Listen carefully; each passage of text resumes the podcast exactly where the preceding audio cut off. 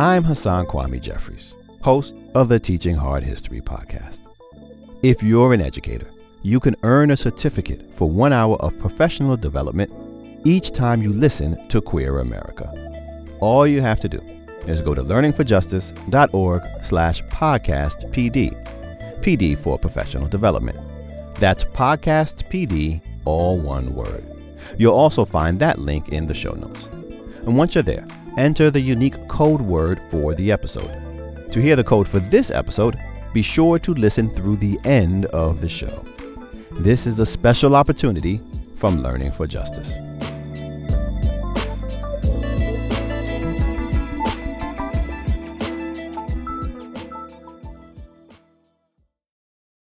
When I was in my 20s, while married to a man, I fell in love with a woman.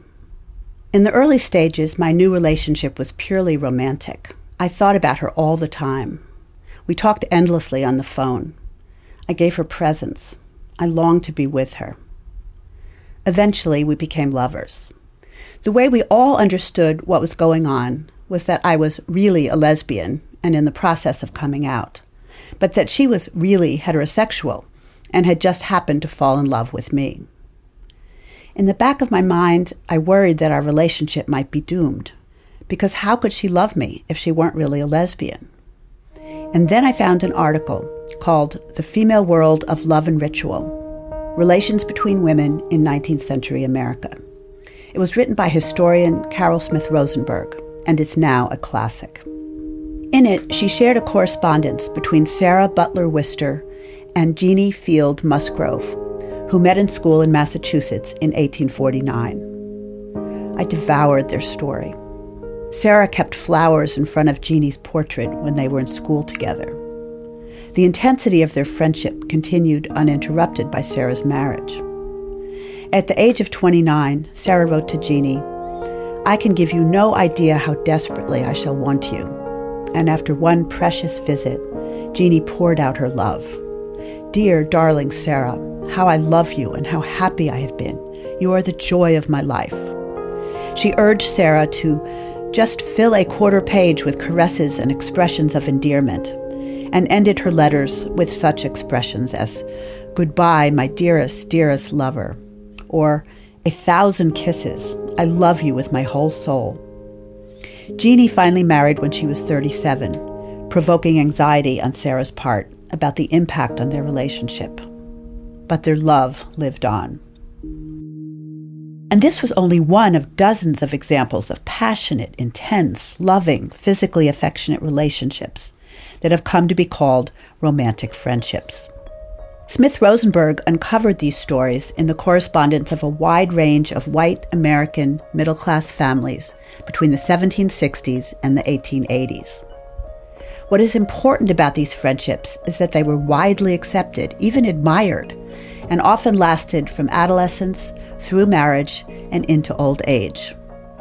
The supposedly repressive Victorian sexual system, in fact, allowed a great deal of latitude in moving along a spectrum of what came to be called heterosexuality and homosexuality. These stories meant a great deal to me but it wasn't that they made me feel all right about being a lesbian, because there had been lesbians in the past. Nor was it that what I was feeling was all right because it wasn't lesbian desire. Rather, it was that our modern categories of heterosexuality, homosexuality, and even bisexuality were not complex enough to capture the slippery reality of love and desire. The vision of a world in which love and sexuality could have a variety of complicated relations to sexual identity made sense to me. Now we talk about sexual fluidity, girl crushes, heteroflexibility, bicuriosity, men who have sex with men. But in 1975, these were not familiar concepts. The woman I fell in love with and I didn't know where we would end up. We might have stayed together. I might have stayed married and thought of myself as bisexual she might have come out. So even though she is now married to a man, and I am celebrating 40 years together with my partner Verta, I don't take that to mean that those were the only possible outcomes. What learning about things like romantic friendships does is show how thinking about intimacy and sexuality changes over time. Expressions of love and longing that today we would label lesbian were commonplace in the past, showing students that sexuality has a history. Understanding that girls in the 19th century might fall in love and express their love and desire openly shows students that history holds a lot of surprises, and that can help them think differently about the present they live in and the futures they will make. I'm Leila Rupp, and this is Queer America, a special series from Teaching Tolerance, a project of the Southern Poverty Law Center. LGBTQ history has been largely neglected in the classroom, but it's necessary to give students a fuller history of the United States and to help them understand how that history shaped the society they live in. This podcast provides a detailed look at how to incorporate important cultural touchstones notable figures, and political debates into an inclusive U.S. history curriculum. In each episode, we explore a different topic, walking you through historical concepts, suggesting useful source material, and offering practical classroom exercises. Talking with students about sexual and gender identity can be emotional and complex. This podcast is a resource for navigating those challenges so teachers and students can discover the history and comprehend the legacy of queer America. In this episode, Susan Freeman will introduce us to the history of romantic friendships, same sex relationships between women in the United States. She'll begin by telling stories of girls who fell in love, expressed their devotion to each other, and maintained their love even after marrying men. She'll also provide activities for incorporating romantic friendship into your U.S. history lessons to help students understand that love has a history. Here's Susan Freeman. Today, general public awareness of same sex love is at an all time high. Yet at the same time, the history of same sex partnerships, romances, and flirtations, we can feel pretty sure is not something known to most students of U.S. history. In fact, it would be reasonable for people to imagine that historically, girls' crushes on other girls, adult women forming long term intimate relationships, that these things were invisible if they existed at all, that they were taboo, that they were unacceptable. Historians of queer America, however, have found that same sex couples and intense friendships between girls existed in the past, often fully within view of their neighbors, families, and communities. In the 19th and early 20th century, such bonds were more likely to be seen as a curiosity than a threat. When people didn't have labels like homosexual or lesbian at their disposal, two girls falling in love didn't automatically upset the social order. And they shared cautionary tales that suggested there were limits to acceptable same sex or different sex affection. But when girls and young women fell in love with one another, their devotion often found enthusiastic expression and some degree of community acceptance. Girls and women's deeply passionate letters, their diaries, and evidence of community acceptance in their day brings together queer history with women's history, which can inform our broader thinking about U.S. history as a whole. Educators can easily present romantic same sex relationships as they address the changing gender norms and growing opportunities for 19th and 20th century women. So maybe you've read some of the scholarship on LGBTQ history, and if so, you'll probably know that historians tend to argue that queer history is not a straightforward march of progress toward greater liberation, knowledge, and better understanding of sexual and gender minorities.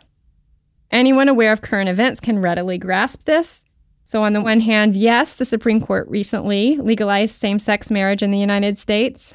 And this was the culmination of generations of activists clamoring to change the second class citizenship of gay men and lesbians.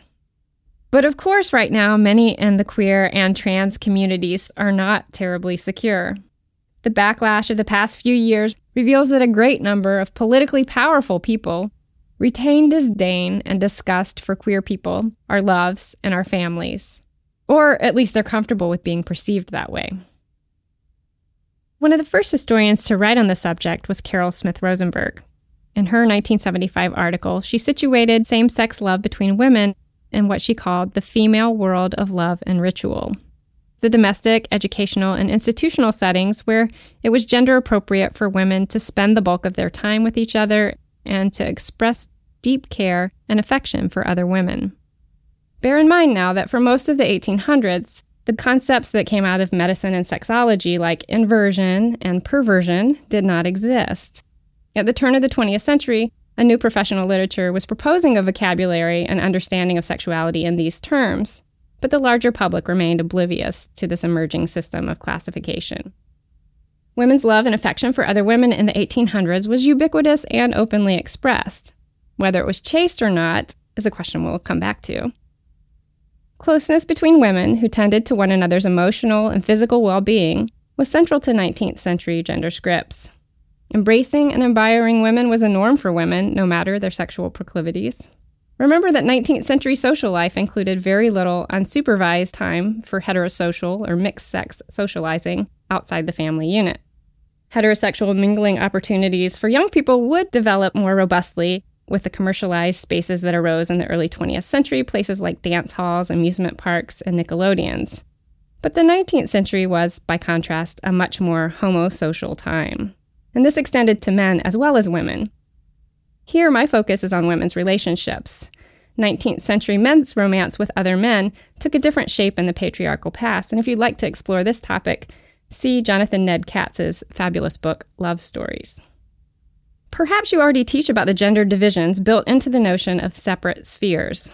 An ideology that arose in the industrial era, separate spheres supposed that men belonged in the world of the public, politics, commerce, and so on, and women, by contrast, were relegated to the realm of hearth and home. Smith Rosenberg's discovery of women's romantic friendships naturally arose in this female world. Heartfelt and emotionally expressive love letters between women, diaries, and other primary documents reveal the norms of literate women, particularly white privileged women living in the Northeast. Thanks to the survival of documents and letters, at least the ones that didn't get destroyed by the women themselves or their relatives, we have a glimpse into the sentiments and conventions of women's passionate communication with other women. What they teach us is the substance of women's emotional lives. They allude to painful separations, fond memories, and hoped for reunions. By looking at such primary sources, we can teach our students to think critically about possibilities for same sex love in the past.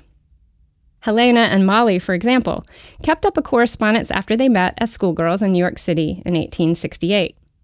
In a typical letter written during the intense phase of their romantic friendship, Molly wrote, I have not said to you in so many or so few words that I was happy with you during those few, so incredibly short weeks.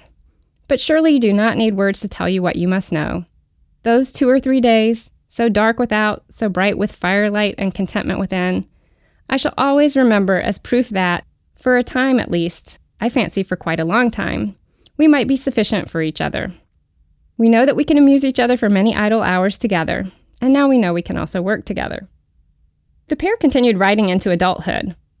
On the verge of Helena's marriage to a man in 1873, Molly sent a congratulatory note to Helena's husband to be, which included the following passage Do you know, sir, that until you came along, I believed that she loved me, almost as girls love their lovers. I know I loved her so. Don't you wonder that I can stand the sight of you? The bond between Helena and Molly illustrates 19th century romantic friendships. Within this category, historians include intense and youthful schoolgirl crushes like Helena and Molly's, adult longings some women expressed for female lovers, whether singular or plural, and finally, women who opted out of marriage to a man but embraced the so called Boston marriage, cohabiting and building a life together with a beloved female partner.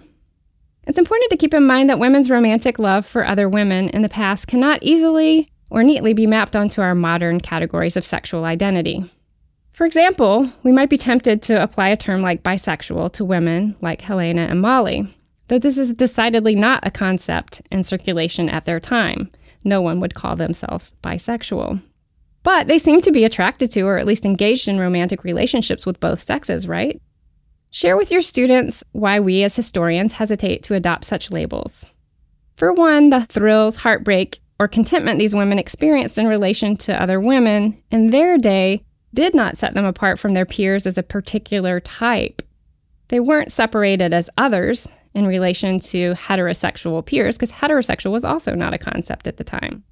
The modern classifications of heterosexual and homosexual and even bisexual belong to a later age. Sexual orientation simply wasn't a thing. If you were a girl or a woman who loved another girl or a woman, you might be labeled odd, eccentric, or somehow different. People might whisper about you. But you didn't have to be any particular kind of person. And you would not be slapped with a label like sexual deviant. And so, what to say in response to a point blank question were Helena and Molly gay? As a teacher, you can confidently stress that same sex desire and gender transgressive behavior in the past is not disputed. Historians have found it everywhere across vast swaths of time all around the globe. But were people pursuing same sex attractions equivalent to gay people today? This is a question of terminology and methodology that can help cultivate students' ability to think historically. As an analogy, consider teenagers. This is a term that emerges in the 20th century and it has connotations beyond just a number that ends in the suffix teen. Teenagers of the 20th century are a peer group positioned between childhood and adulthood, and they develop a particular kind of culture that arises within compulsory schooling and age segregated classes, the growth of mass media, and a certain set of consumer mediated rituals and rites of passage. Did teenagers exist before the 1940s? In the most literal sense, people in their teens, yes. But if we take a 14 year old enslaved youth, a 16 year old girl sewing in her family workshop, or say someone like Pocahontas, the 17 year old bride of John Rolfe, these people were in their teens, but they weren't teenagers in the sense of teens that we come to associate with a post World War II youth culture. So, teenage, bisexual, gay, our present day vocabulary risks distorting the past. Even though the terms may have simple, agreed upon dictionary definitions, they're not terribly portable across time. The desire to classify people by sexual identity markers, anyway, is a modern compulsion that Molly and Helena and their contemporaries on the whole did not possess. In this way, looking at past love between women, we can appreciate better that the sex and gender of who you love has not always defined who you are. If it hasn't always been this way, if it isn't this way in every place and time, the task of defining and categorizing sexualities can be recognized for what it is a project that developed at a particular time of social upheaval and intended to separate the quote normal from the quote abnormal, as defined by people in power, the not surprisingly self appointed normals. Equally important, stories of same sex love in the past show how attitudes and stigma can and do shift over time. This knowledge is deeply empowering to those of us on the margins. Our marginalization is not a God given inevitability. It's not evidence of innate inferiority, and it's not the way things have always been for time immemorial. Our marginalization, rather, is a result of human or man made power arrangements. Every day now, it seems like we encounter a new barrage of news about openly expressed racism, xenophobia, anti Semitism, and anti queer bigotry. In this context, history is an important tool for our educational system and for the pursuit of social justice. We must teach our students to question false narratives about the past that legitimate systems of exploitation and exclusion as the proper order of things. Beyond that, we can equip our students to envision and create families, communities, and a broader society that respects the dignity of queer people and others who've been persecuted for their difference. Consider, for example, the story of Charity Bryant and Sylvia Drake, which draws on the excellent book Charity and Sylvia A Same Sex Marriage in Early America by the author Rachel Hope Cleves. Charity Bryant and Sylvia Drake were two middle class white ladies who met in 1807 and became a couple for life. In the book, Cleves details Charity's backstory, which includes numerous affairs with other young women in her youth. She was very active in pursuing girls' attention by sending and receiving expressive and affectionate poems and notes, some of which look back longingly on physical intimacy shared in bed. Charity also boldly moved out of her parents' home in her early 20s to escape from domestic drudgery. Ultimately, Charity met and became Sylvia's life partner. She referred to Sylvia as her helpmeet, which is a biblically derived synonym for wife. Sylvia enthusiastically adopted this role, And from the time they met until Charity, who was older by seven years, died in 1851, the two were inseparable. For four decades, they shared a home and a bed, and ultimately their bodies were united in one burial plot adorned with a single headstone, purchased by surviving members of Sylvia's family. A couple of women, essentially married women, accepted and integrated into the community in the 1800s. It wasn't like that from the outset. At first, they had to have the story of going into business together. They took in tailoring as the ostensible reason to set up a house independent of their families. But economic independence was a choice to enable the continued avoidance of heterosexual marriage and to live together. It wasn't the work that drew them together. And also, not all was harmonious at the start. Sylvia's mother is one example, stubbornly disapproved of them as a couple. Yet she continued to visit and stay for weeks and months at a time throughout the early years of Charity and Sylvia's life together. What do we make of the fact that theirs was an intimate and sexual relationship? Cleves argues that it was an open secret, not unknown, but not openly discussed. As they aged, the couple was increasingly integrated within their Vermont community's family, social, and religious lives. They were widely referred to throughout the community as Aunt Charity and Aunt Sylvia. An actual nephew of Charity's, the poet William Cullen Bryant, wrote with reverence about the couple in the 1840s. He paid homage to the union no less sacred to them than the tie of marriage, which subsisted in uninterrupted harmony for 40 years, during which they slept on the same pillow and had a common purse and adopted each other's relations.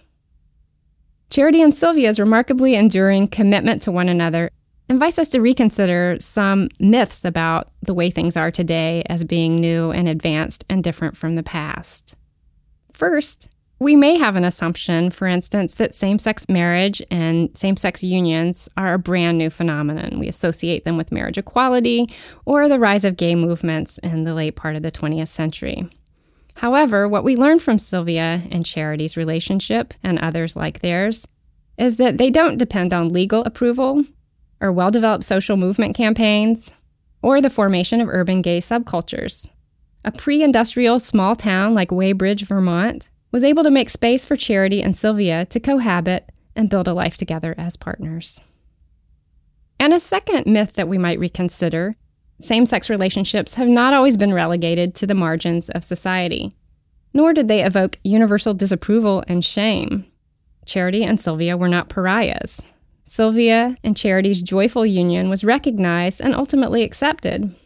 That's not to say that their love didn't attract gossip or cause some inner turmoil. Sylvia, in particular, wrote about struggling with her sinfulness, but she seemed to believe in God's ultimate forgiveness at the end of the day. The story of Charity and Sylvia leads us to some overarching questions that we might want to address with students while we're exploring women's love for women in the past. First, how thinkable or unthinkable was it for girls to fall in love with one another? Or for women to become each other's intimate partners, girlfriends, lovers, or spouses? Was it universally frowned on, as we might assume? Second, what meanings did individuals and their communities make of schoolgirl crushes and long term committed couples? And then, what do their relationships teach us about opportunities and constraints that women faced in U.S. history? Likewise, how does gender, class, race, and region affect the ability women had to prioritize a same sex relationship? And beyond that, what relationship is there to women's economic independence, their capacity to pursue a career, or perhaps engage in public service or political activism.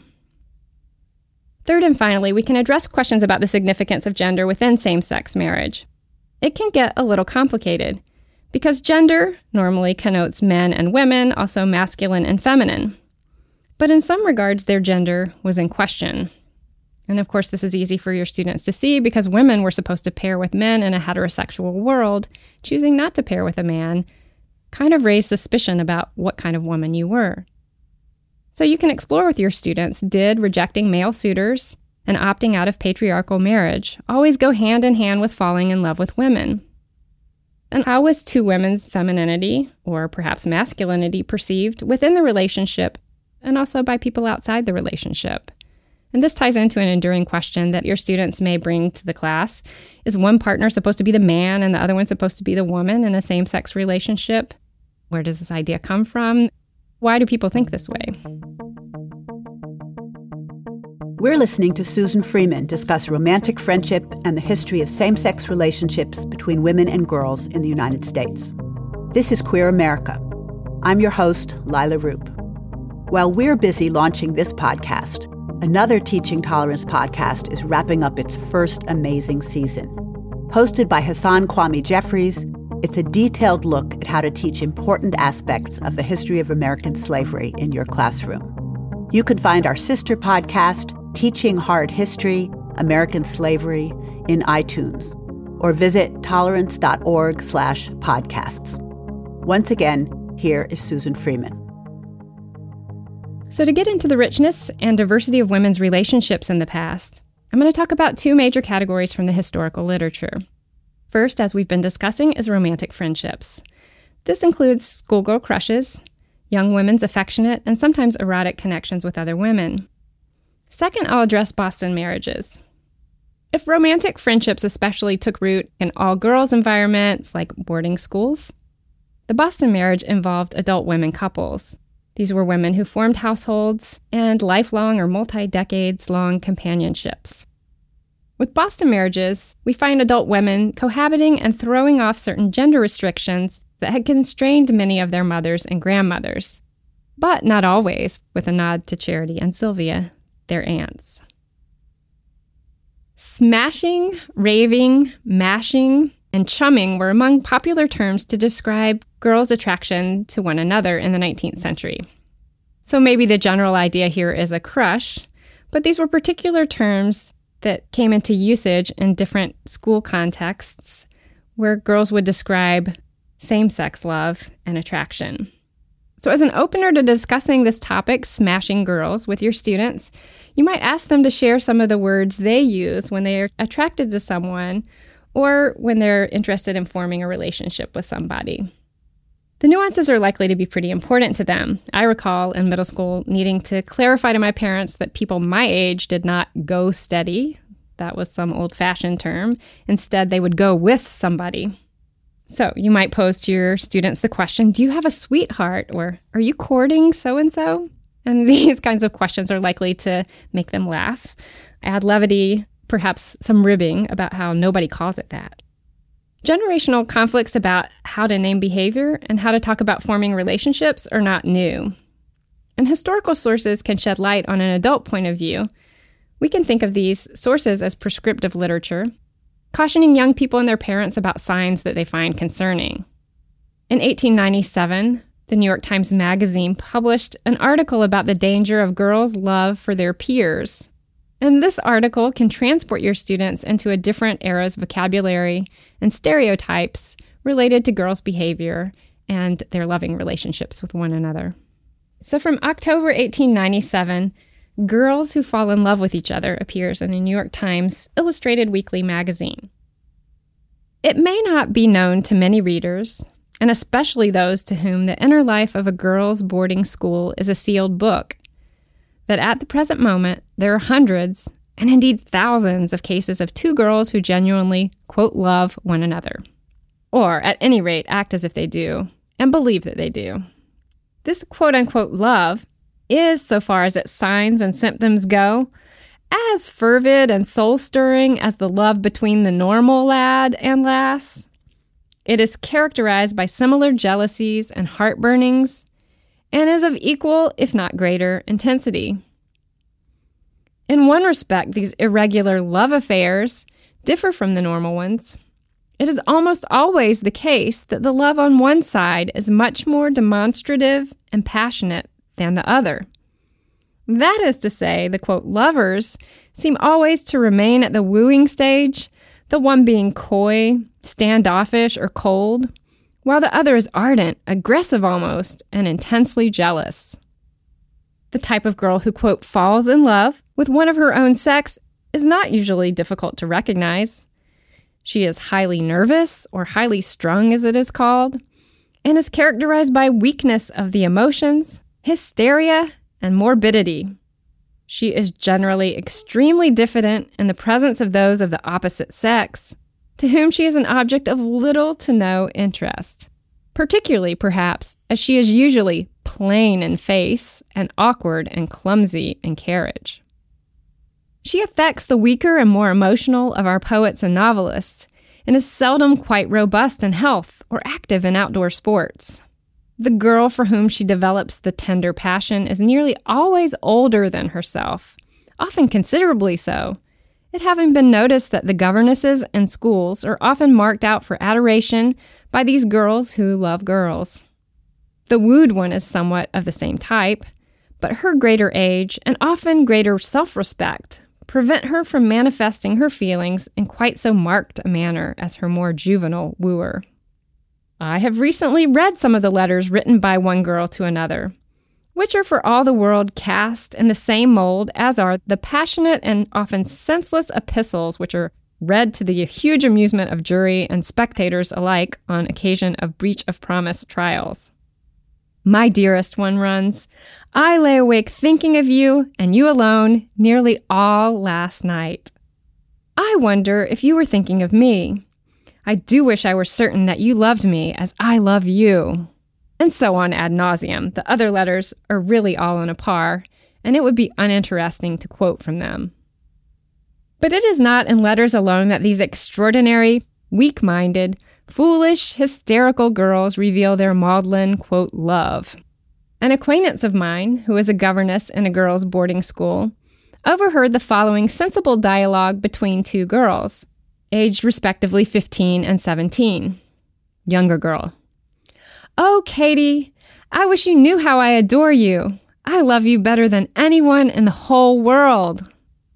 Elder girl. Hush, Lucy, dear. Think of your mother. There is no exaggeration in this picture of girl lovers. Every boarding school furnishes examples of this morbid and abnormal affection. And although the normal, healthy, minded, tennis playing, cycling, athletic, studious, or domesticated girl would shudder at the bare idea of such foolishness, there are many and many girls who possess none of these steadying and physical and mentally strengthening attributes. These usually become the typical confirmed old maid, whose affection is ultimately bestowed upon a favorite cat or an overfed dog, which she probably adores in much the same way as she loved her school companion in her younger days. So, you might use this article with your students, perhaps having them read out passages aloud to one another or printing and having them look at it together.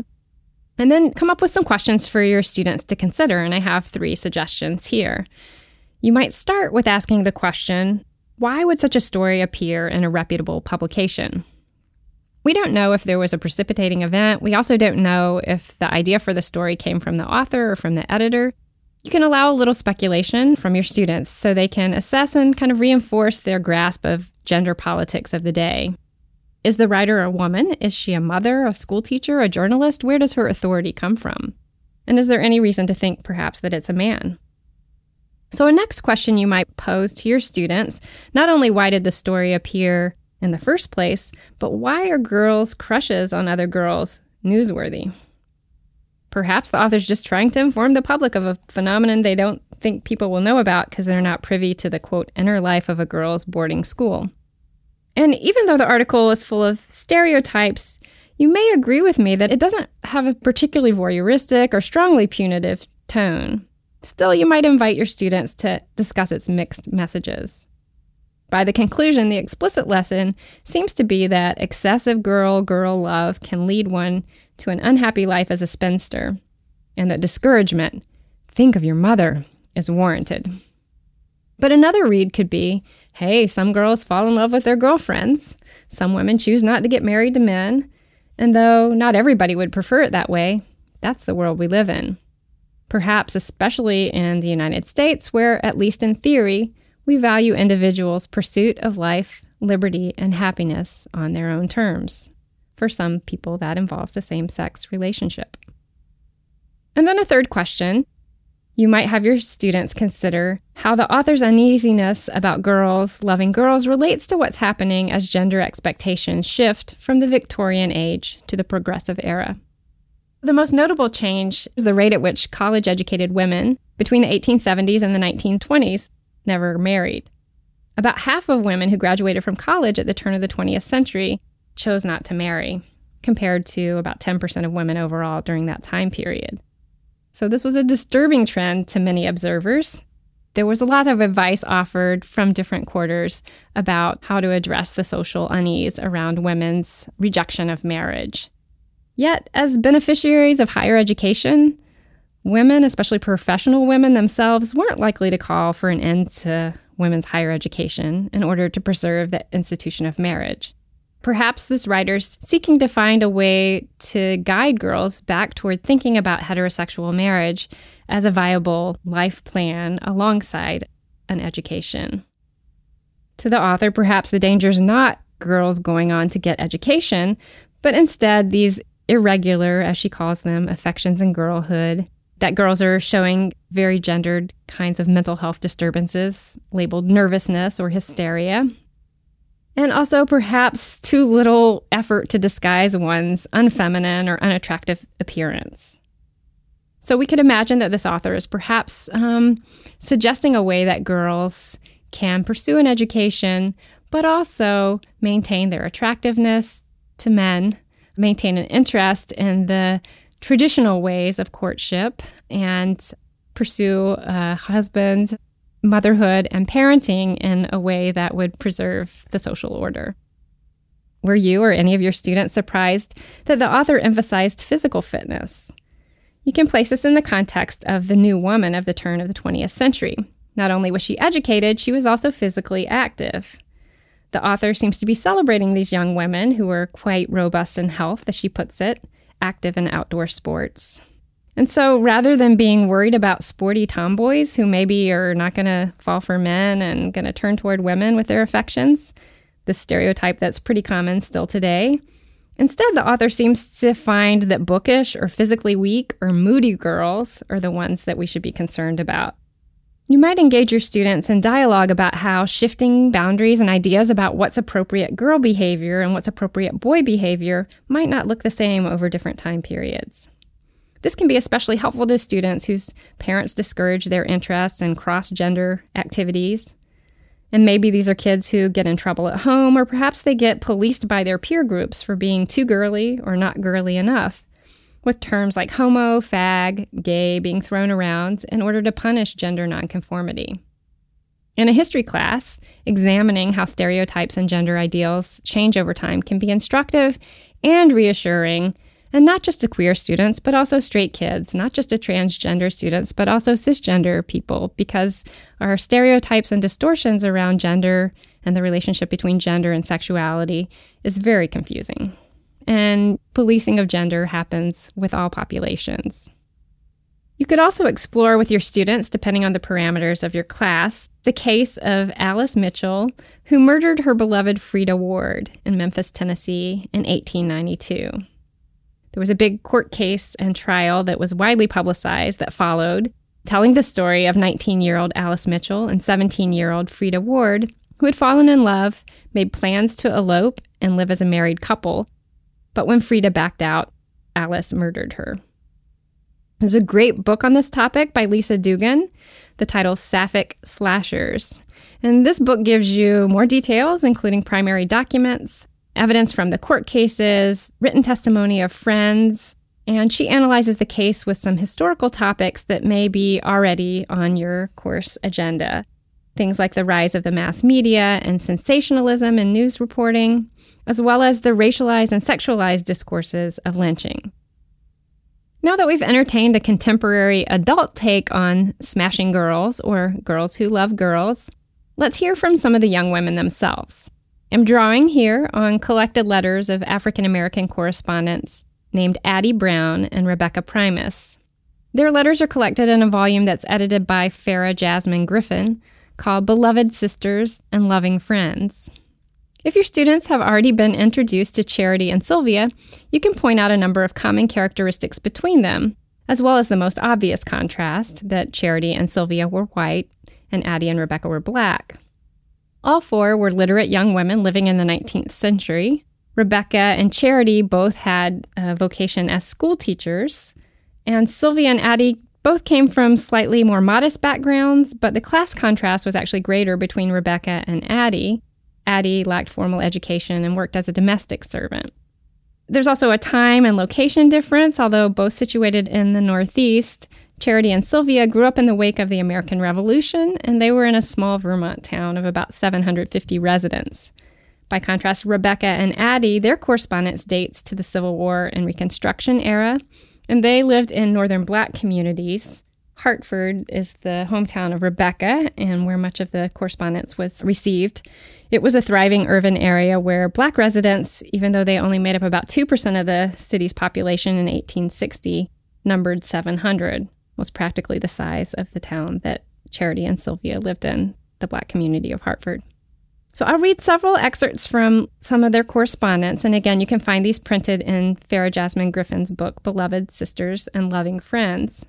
The full correspondence engages a variety of themes, including racial uplift, what's going on in their families and communities, events, what books they've been reading, as well as ardent expression of Addie's affection for Rebecca.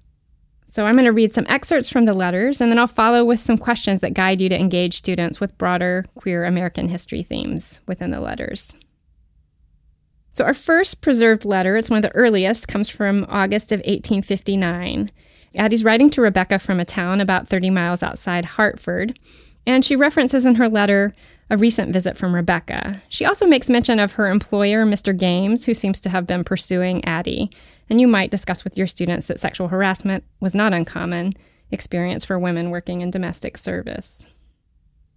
So Addie's writing to Rebecca My ever dear friend, I no doubt you will be surprised to receive a letter so soon.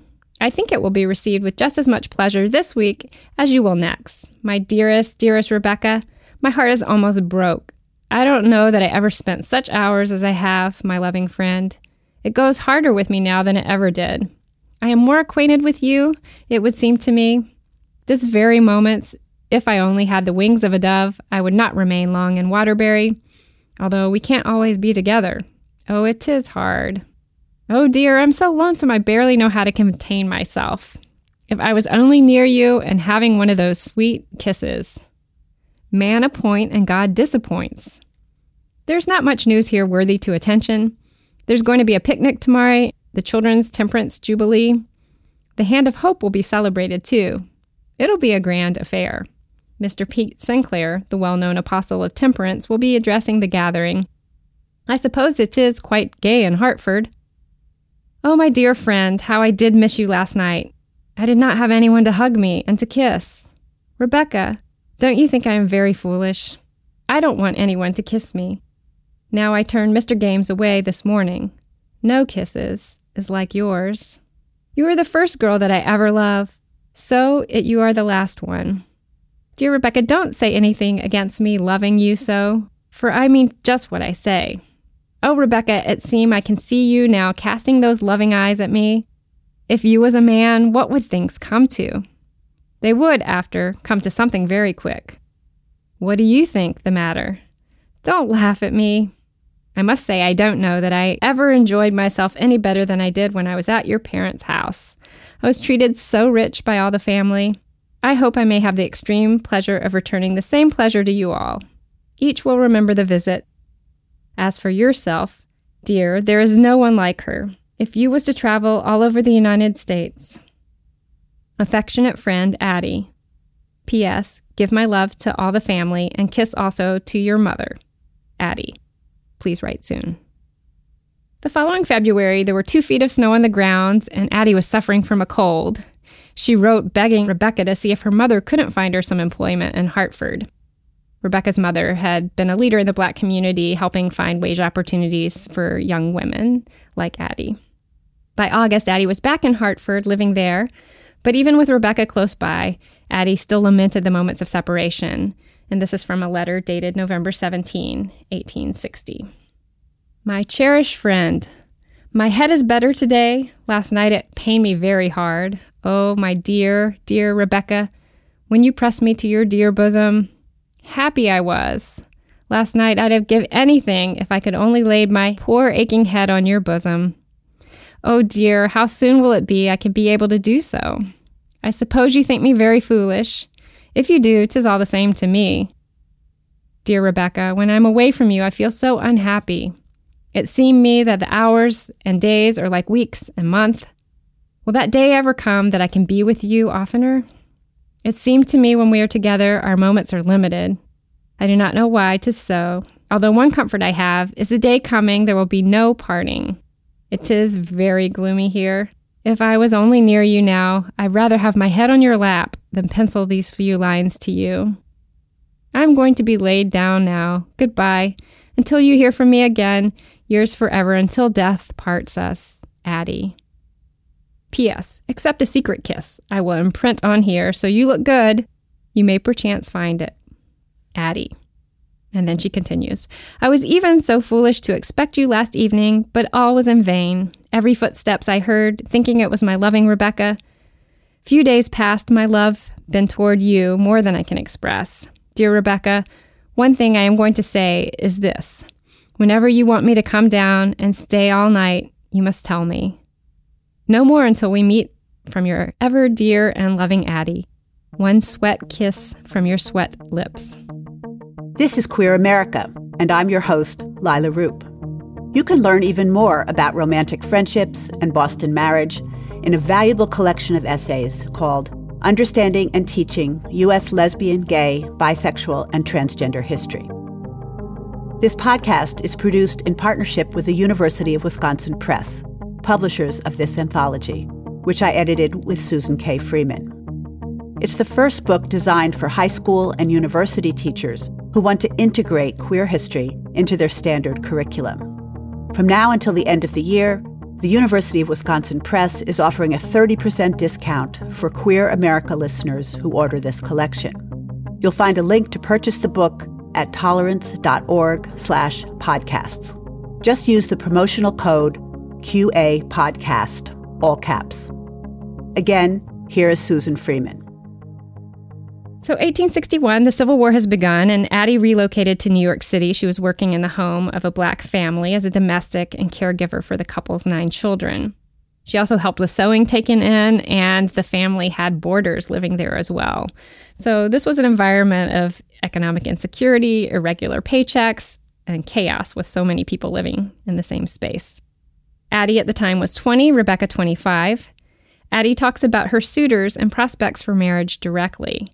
She asks for Rebecca's understanding in this letter that's sent from New York on February 23rd, 1862. Darling, my own dear friend, I have again perused your sweet and affectionate epistle. It seems to me that you made every nerve vibrate in me. I could not express the feeling. You spoke of my unexpected visit last Friday, my darling. I don't that purposely, I must say, I was highly paid for doing so.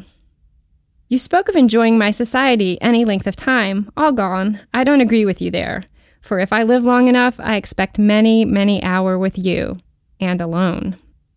Loved one, I want to ask you one question.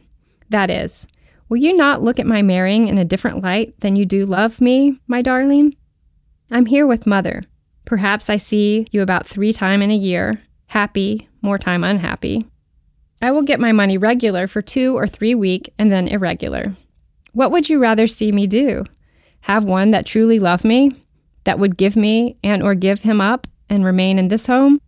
Oh, could live with you and even be you parts of the day. I would never, Rebecca. Do not feel thus. Perhaps it may all be for the best. Now, think it over and tell me whether you agree with me or not. Now, my dearest, I will bring the subject to a close. And finally, after some other paragraph, she signs off Will you, my love, give my love to your mother and the rest of the family? Accept a sweet kiss from you. Ever dear and devoted Addie. P.S., my dearest. I feel this moment if I could throw my arm around your neck and lay until my soul was in heaven. Addie. In 1862, both Rebecca and Addie are again living in Hartford. There's a gap of letters at this time period, probably because they were living in the same town. And then there's even a period of a year where we don't have any letters about their relationship at all. So, this letter in January 1864, Addie is writing to Rebecca, and it appears that Rebecca's experienced some kind of pain or difficulty, and we don't know what that's about.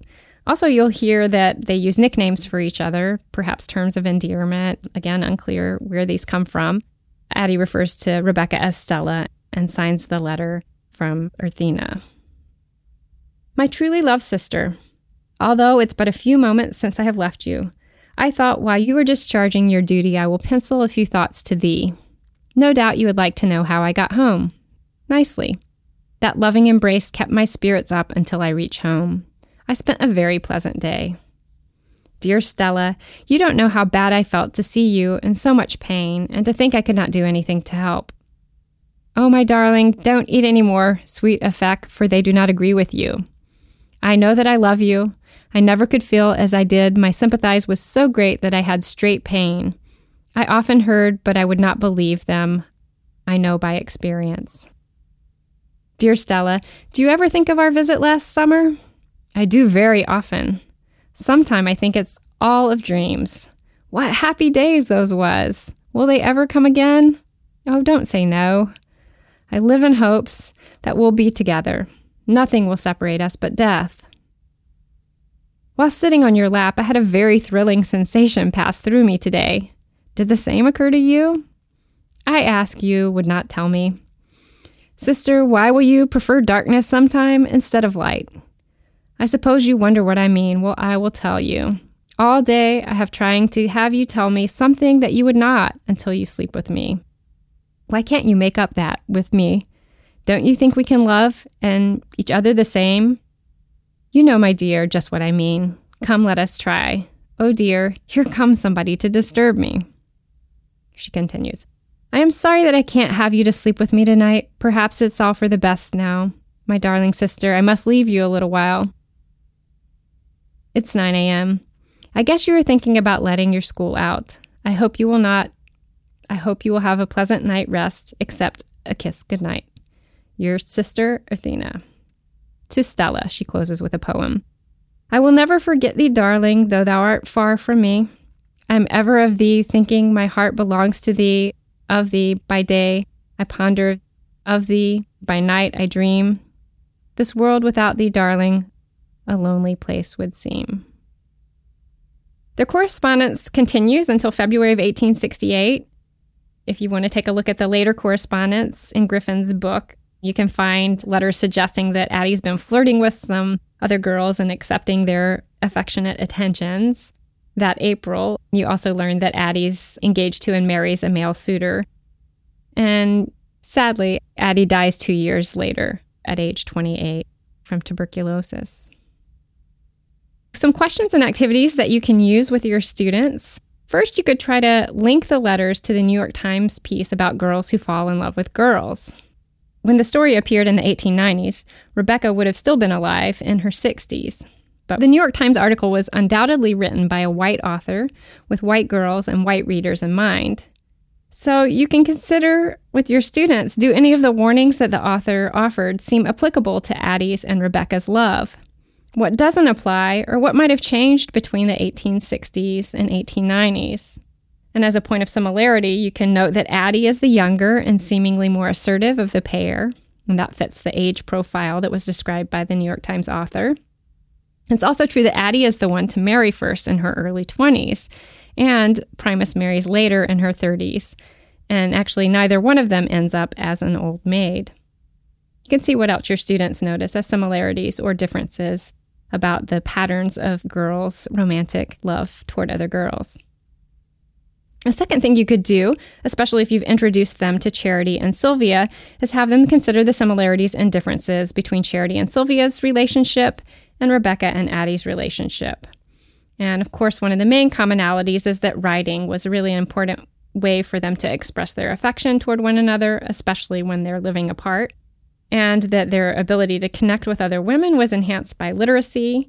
They also were readers who read books about women's friendships and romantic love. They used similar language in communicating thoughts with terms of endearment and feelings of loss and separation when they were apart. It's also interesting that in both cases we have more evidence from one writer than the other. So in the case of Addie and Rebecca, we only have Addie's side of the correspondence. And Charity and Sylvia were both writers, but we have much more evidence that comes from Charity's pen.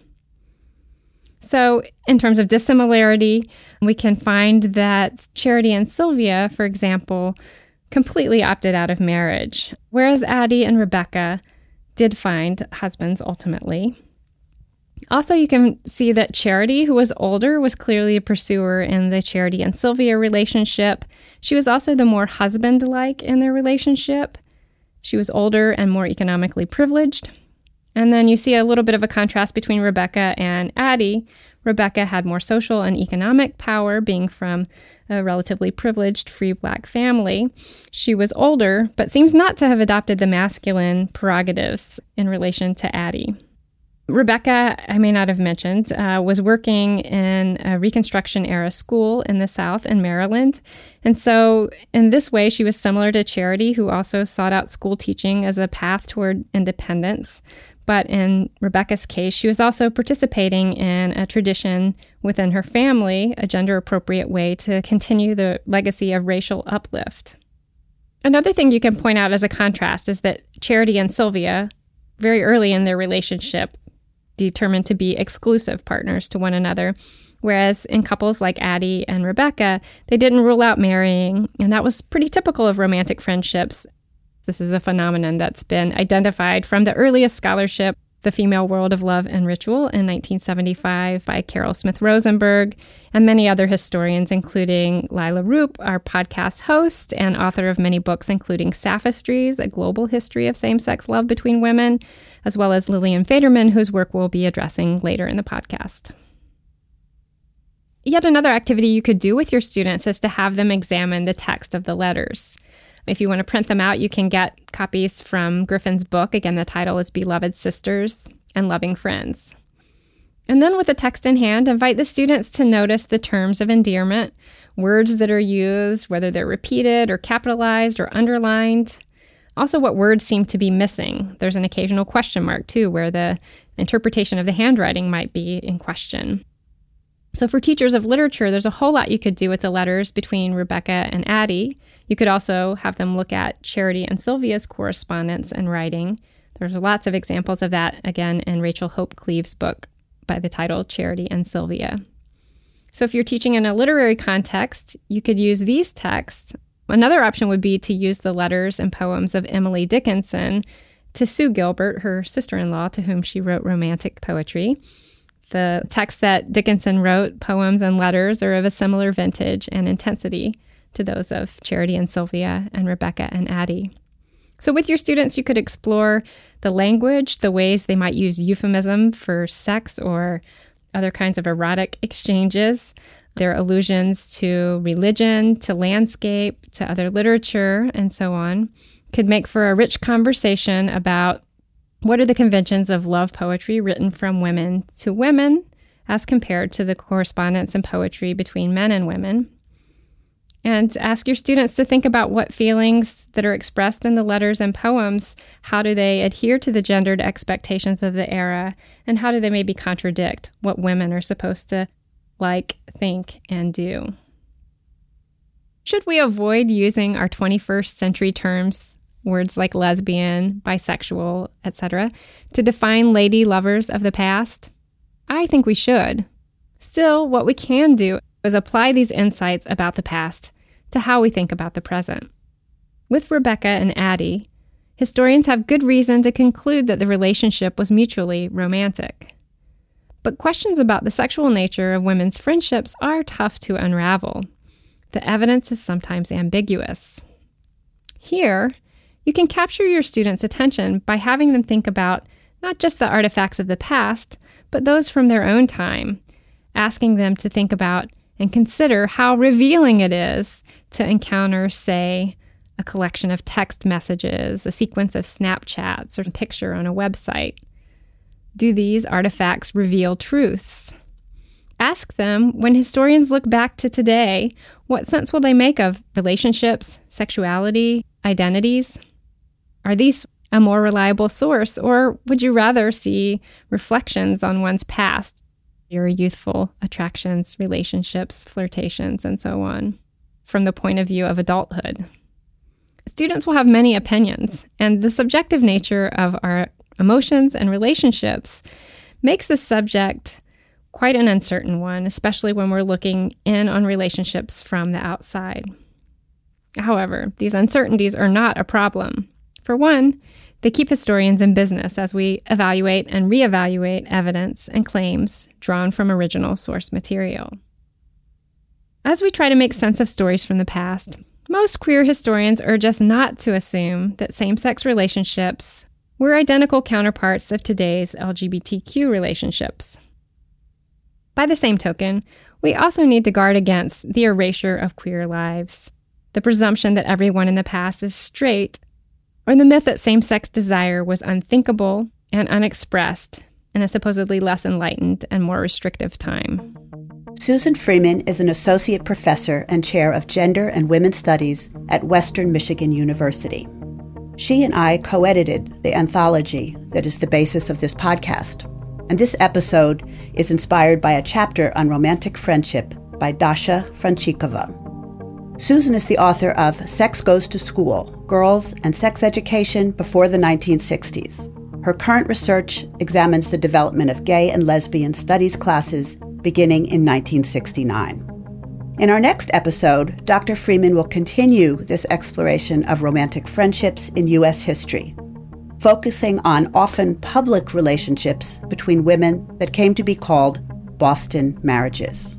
So be sure to listen. Queer America is a podcast from Teaching Tolerance in partnership with the University of Wisconsin Press. They're the publisher of the award winning anthology Understanding and Teaching U.S. Lesbian, Gay, Bisexual, and Transgender History. In each episode, we're featuring a different scholar to talk about material from a chapter they authored in that collection. Use the code QA Podcast, all caps, to get a 30% discount when you purchase the book through tolerance.org slash podcasts. You'll also find additional tools including resources we've mentioned, episode transcripts, and an LGBTQ best practices guide to help your school create an inclusive curriculum and an open and respectful climate for dialogue among students and staff. Teaching Tolerance is a project of the Southern Poverty Law Center, providing free resources to educators who work with children from kindergarten through high school. You can also find those online at tolerance.org. Thanks to Dr. Freeman for sharing her insights with us. This podcast was produced by Shay Shackelford with production assistance from Russell Gregg. Kate Shuster is our project manager. Music in this episode is by Chris Zabriskie. So, what do you think? Let us know on Facebook and Twitter. Review us in iTunes. And please tell your friends and colleagues about this podcast. I'm Dr. Leila J. Rupp professor of feminist studies at the University of California, Santa Barbara, and your host for Queer America.